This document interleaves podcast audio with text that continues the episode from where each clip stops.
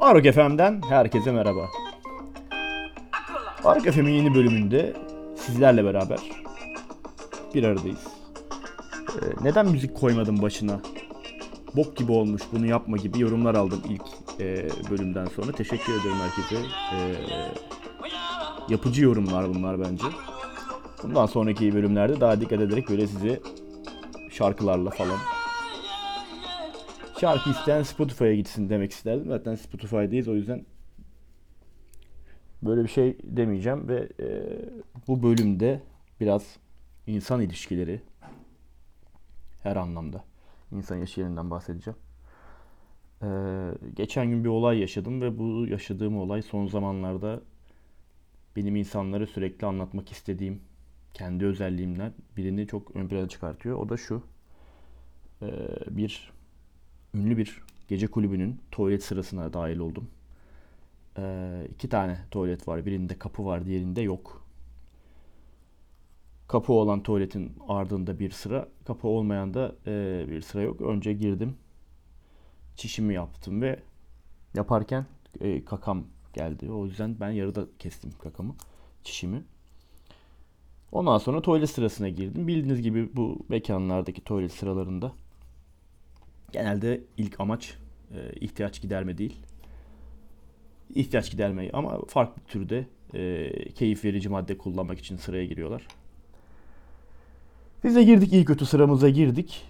E, sıra bana geldi. Normal ortalama insanların 1-1,5 dakika durduğu e, sürekli burun seslerinin geldiği bir e, tuvalete girdim. Kakam geldiği için gayet rahat bir şekilde 18 dakika kadar e, yoğun tepkilere, kapıya vurmaları, hadi kardeşim hadi falan demelerine rağmen rahatça sıçtım. Bayağı da koktu bu arada. Ve çıktığımda da gayet rahat ve keyifliydim. Kimse de dönüp bana e, burası tuvalet diye e, serzenişte de bulunamadı. E, şuraya geleceğim. Şimdi ben bu yaptığım hareketle bence bencil miyim? Bence değilim. Bencillik midir bu? Yoksa insanın kendi e, rahatlık çemberin içinde bir alan mıdır?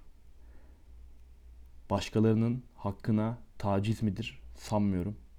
Bence insanlık hakkı e, keyif verici madde kullanma da belki de bir insanlık hakkı. Herkesin kendi hayatı çünkü karışamayız.